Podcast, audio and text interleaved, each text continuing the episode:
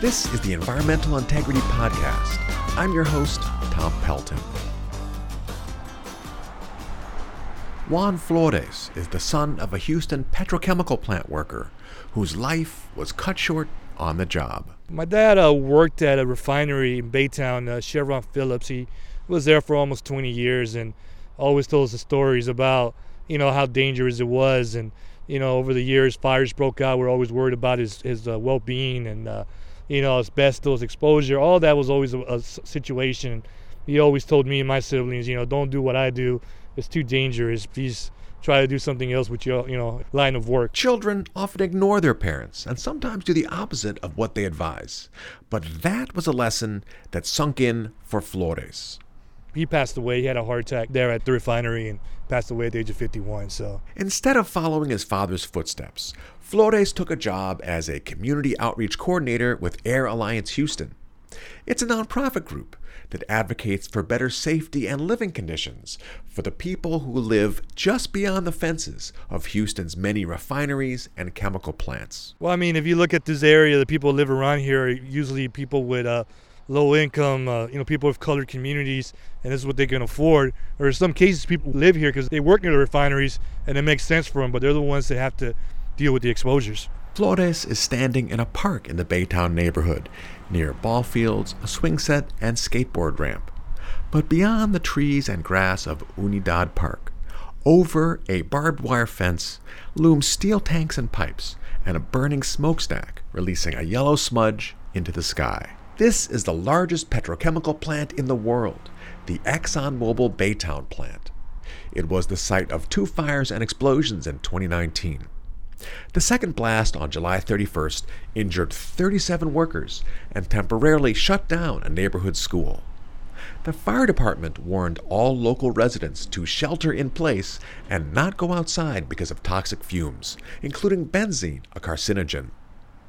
Flores is all too familiar with the risks of the industry. I've been through a couple of explosions throughout my lifetime and fires and shelters in place, evacuations, been through a couple of those. Flores said his heart went out to the victims of the July 31st explosion.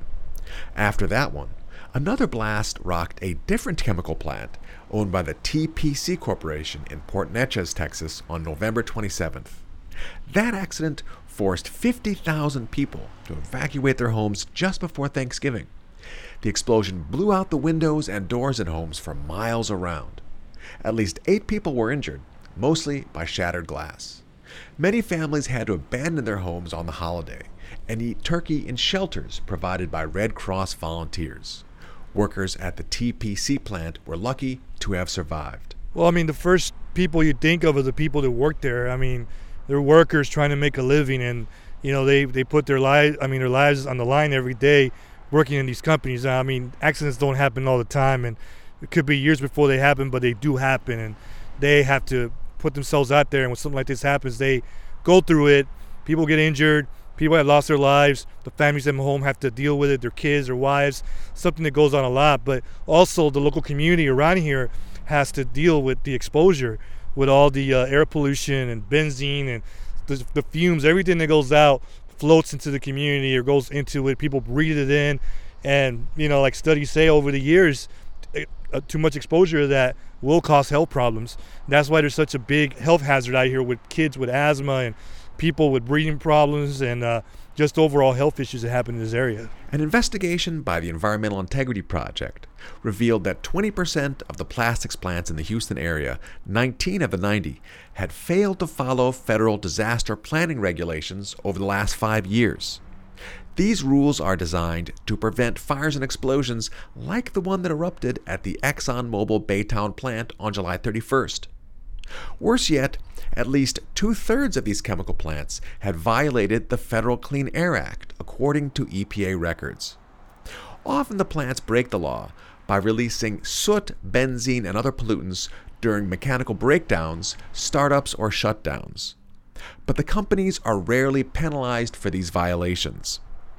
State records show from 2015 to 2017, Texas or EPA imposed penalties on only 7% of almost 900 unpermitted pollution releases from the plastics industry in the Houston region. These incidents released 11 million pounds of air pollution, but the fines were minimal, totaling only 6 cents per pound of illegal pollution. The state of Texas has a reputation that they don't really do the fines, they don't they don't really collect them. They're very low. You know, it's so obvious or it feels like it's so obvious that they're so pro industry. One reason the Texas Commission on Environmental Quality, or TCEQ, is not doing its job is because of budget cuts. State records examined by the Environmental Integrity Project show that over the last decade, governors and lawmakers in Texas have slashed TCEQ's budget by 35% when adjusted for inflation. That's the second most of any state in the U.S., just after Wisconsin's 36%. Texas lawmakers eliminated 269 positions, or 9% of the total jobs, at the TCEQ from fiscal years 2008 to 2018.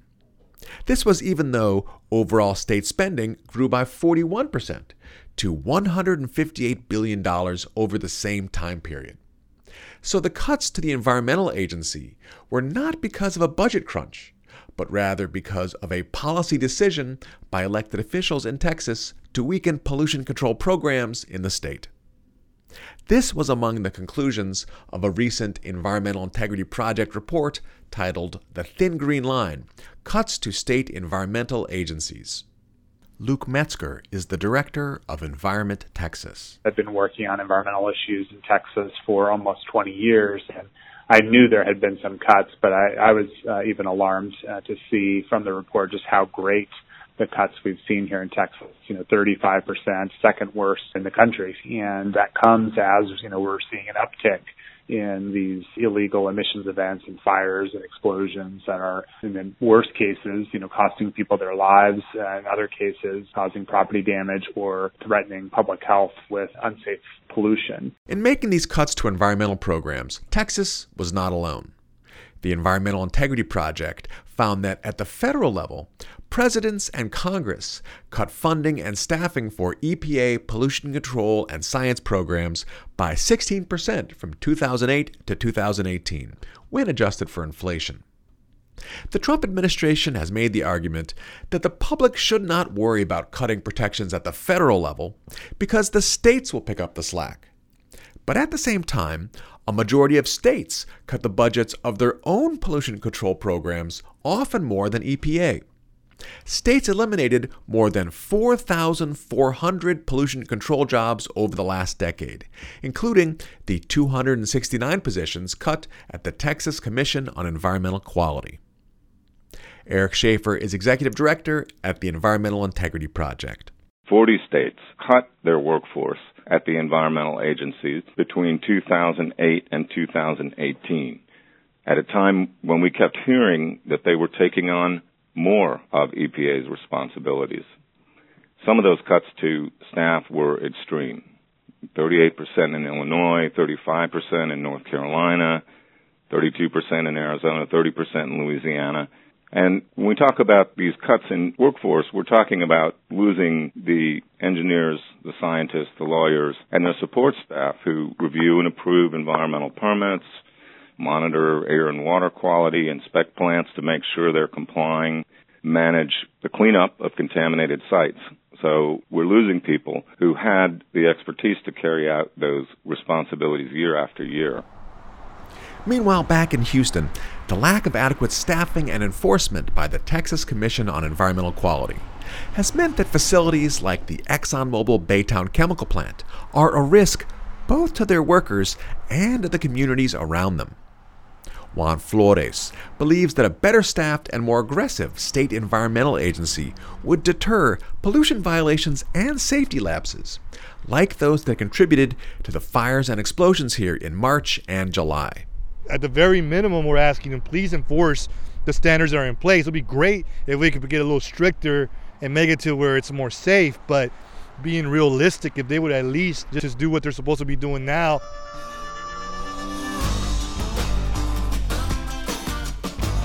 This has been the Environmental Integrity Podcast, and I'm your host, Tom Pelton.